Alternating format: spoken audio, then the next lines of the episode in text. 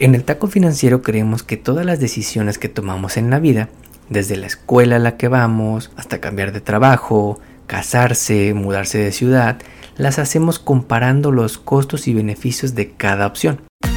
En el Taco Financiero Podcast hablamos sobre el poder de la educación financiera, economía y finanzas. Analizamos lo que está pasando en la economía y cómo afecta a tu bolsillo para que puedas tomar las mejores decisiones que beneficien a tu economía familiar. Prepárate, porque todo esto y mucho más escucharás solo aquí, en el Taco Financiero Podcast, junto al economista Enrique Castro, el mejor podcast en español sobre economía y finanzas. Bienvenidos. Hoy es lunes 21 de agosto y esta semana vamos a platicar contigo sobre las tasas de interés. Pero no vamos a hablarte sobre cómo te afectan, porque eso ya lo sabes porque escuchas este podcast. Ahora vamos a hablar sobre las tasas de interés fijas a la hora de comprar tu casita. Y es que a pesar de que suene una buena idea y sea algo muy común en Estados Unidos, vamos a platicar contigo sobre lo bueno, lo malo y lo feo de las tasas de interés fijas al comprar una casa. Y cómo tu tasa fija puede contribuir a que otras familias simplemente no puedan cumplir su sueño americano de comprar su casa. Pero antes de comenzar, ya estamos trabajando para traerte nuestra siguiente entrevista que estrenaremos el próximo mes durante el mes de la herencia hispana. Estamos muy contentos porque pudimos platicar con una de las latinas más chidas que hemos conocido en Austin, Texas, que trabaja todos los días para promover que hayan más oportunidades para los negocios latinos en el centro de Texas. Pronto te platicaremos más al respecto. Ahora sí, vamos directo con el episodio de la semana. El Taco Financiero Podcast está en Internet. En Instagram, Facebook, Twitter y TikTok. Encuéntranos como arroba taco financiero o visita nuestra web tacofinanciero.com. Encuentra más data sobre contenidos, entrevistas y mucho más. Mantente en línea y siempre actualizado. tacofinanciero.com. Una idea del economista Enrique Castro. Comprar una casa la mejor forma que existe actualmente de generar riqueza intergeneracional y construir un patrimonio para ti y para tu familia.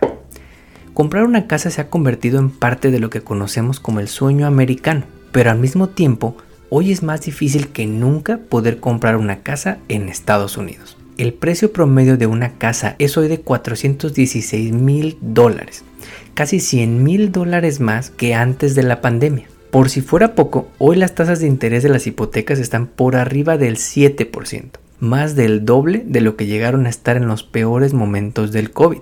Y si a pesar de todos estos obstáculos, un mayor precio de las casas, que tengas que mejorar tu crédito, que pagues un interés más alto, que ahorres para tu down payment, logras comprar tu casita, aunque sea pequeña, o un townhome, un condo, un apartamento, lo más probable es que tengas una tasa de interés fija en el préstamo que te aprobaron. De hecho, más del 90% de las hipotecas en este país son así a tasa fija. Y si fuiste de los afortunados que compraron casa en 2021, quizá encontraste una tasa de interés buenísima del 3% o hasta menos del 3%, como unos amigos que tenemos en Houston. Suena muy bien, ¿verdad?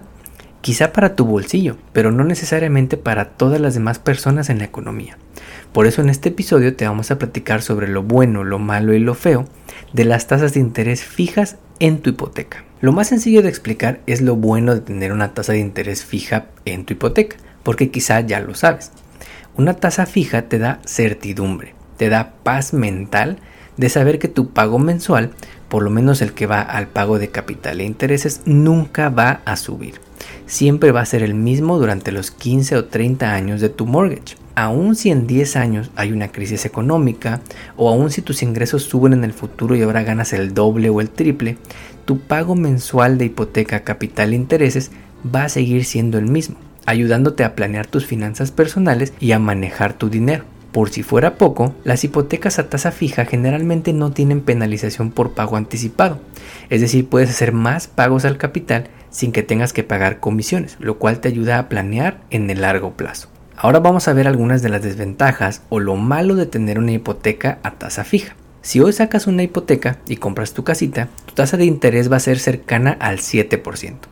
Te aprueban tu préstamo, compras tu casa y eres feliz. Pero ahora imagina que en 2 o 3 años o 10 años hay una recesión y para combatirla, la Reserva Federal baja tasas de interés, como lo hicieron en la pandemia o en la crisis financiera del 2008. En este caso, si tu compadre, el que se tardó en comprar casa, decide comprar una casa cuando las tasas bajan, puede que agarre una hipoteca pagando menos intereses que tú, por ejemplo un 4%, y entonces acaba pagando menos intereses que tú porque sacó su casita cuando las tasas estaban bajas. Y tú no puedes hacerlo a menos que decidas refinanciar tu hipoteca y pagues otra vez cosas como closing costs, el costo por evaluar tu casa, costos legales y quizá hasta de seguros.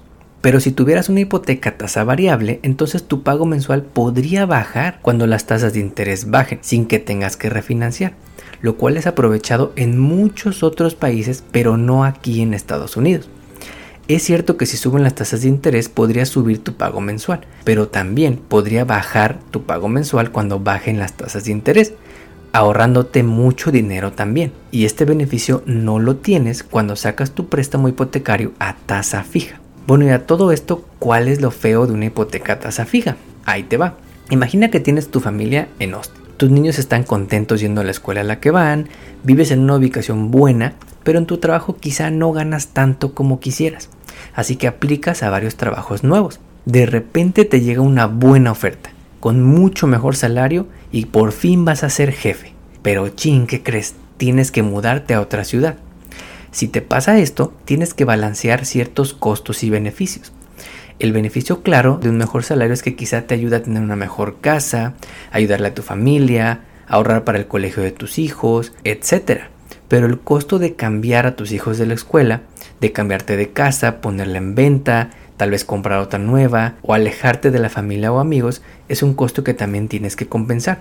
Unos economistas de la Universidad de Pensilvania y la Universidad de Illinois Urbana-Champaign se pusieron a investigar cómo impacta esta decisión en la economía y te vamos a platicar para que no tengas que leer su paper de 62 páginas. Julia Fonseca y Lu Liu estudiaron el impacto de mayores tasas de interés en la movilidad y reubicación de los trabajadores en la economía a través de una cosa que le llaman mortgage lock-in. ¿Qué es el mortgage lock-in? Un mortgage lock-in básicamente significa que cuando tienes una muy buena tasa de interés en tu hipoteca, el costo de dejar tu hipoteca para aprovechar esa buena oferta de trabajo que tienes en otra ciudad o en otro estado puede ser mucho más grande que los beneficios de ese mayor salario. Porque si buscas otra casa, hoy en día vas a pagar una tasa de interés del doble o más a la que tienes actualmente. Esto parecería no afectar a nadie más que a tu familia, pero imagina si eso lo multiplicamos por todos los miles de hogares que quizá tienen una hipoteca a tasa buenísima y que deciden no mudarse, no vender su casa y no aprovechar esa oferta de trabajo porque pagarían mucho más intereses al vender y comprar otra casa. Esto es lo que investigan estos autores y encuentran varias cosas. Por ejemplo, encuentran que la caída en las tasas de interés durante la pandemia combinado con las tasas fijas que hay en este país, podrían explicar hasta el 26% de la caída en la movilidad de las personas. Es decir, se mudan menos y aprovechan menos ofertas de trabajo y oportunidades que tengan en otros lugares. También encuentran que los hogares que no tienen un rate lock-in, es decir, que tienen una tasa fija no tan buena en sus casas, tienen el triple de probabilidad de mudarse de su condado o de su lugar de origen para aprovechar trabajos y oportunidades laborales que les pagan más dinero pero que implican mudarse. Entonces, si tienes una tasa muy baja en tu casa, quizá no te mudes, no aproveches esa oportunidad y no pones a la venta tu casa, limitando la oferta de casas disponibles que existen en este país para los millones de otros hogares que quieren cumplir su sueño americano. Como te platicamos, en muchos otros países en el mundo es más común que se otorguen hipotecas a tasa variable. De hecho, en los países de la OCDE, el grupo de los países ricos, cerca del 45% de las hipotecas son a tasa variable. Y en países nórdicos y del este de Europa, esta tasa puede llegar a casi el 80%, a diferencia de Estados Unidos donde es menos del 10%. En el taco financiero creemos que todas las decisiones que tomamos en la vida desde la escuela a la que vamos, hasta cambiar de trabajo, casarse, mudarse de ciudad, las hacemos comparando los costos y beneficios de cada opción. Si decides comprarte un café, el beneficio que te da ese latte es más grande que el costo de comprarlo. Al decidir a qué escuela llevar a tus hijos, comparas el beneficio y el costo de cada opción. Lo mismo al decidir si aprovechar una oferta de trabajo. Y en países como Estados Unidos influye mucho nuestras decisiones económicas el hecho de que tengas una casa que compraste a una tasa fija. Y esto podría estar contribuyendo a la crisis de affordability que existe en este país. Como siempre te agradecemos que compartas este episodio y que nos pongas 5 estrellas en la plataforma de podcast donde nos escuches. Nos ayudas así a llegar a más paisanos. Hasta aquí llegamos por hoy. Nos despedimos hasta la próxima emisión de El Taco Financiero Podcast, junto al economista Enrique Castro. Todo sobre educación financiera para mejorar tu economía personal y lograr todas tus metas financieras. No olvides seguirnos en redes sociales para encontrar más novedades. En Instagram, Facebook, Twitter y TikTok, encuéntranos como arroba taco financiero o visita nuestra web tacofinanciero.com. Hasta pronto. El podcast que acabas de escuchar, El Taco Financiero, refleja la opinión exclusiva del presentador o sus entrevistados y no representa la opinión de patrocinadores o terceros. El podcast tiene el objetivo exclusivo de informar y no busca promocionar la compra de acciones de empresas en específico. Tampoco es un reporte de investigación y no representa consejo legal o financiero.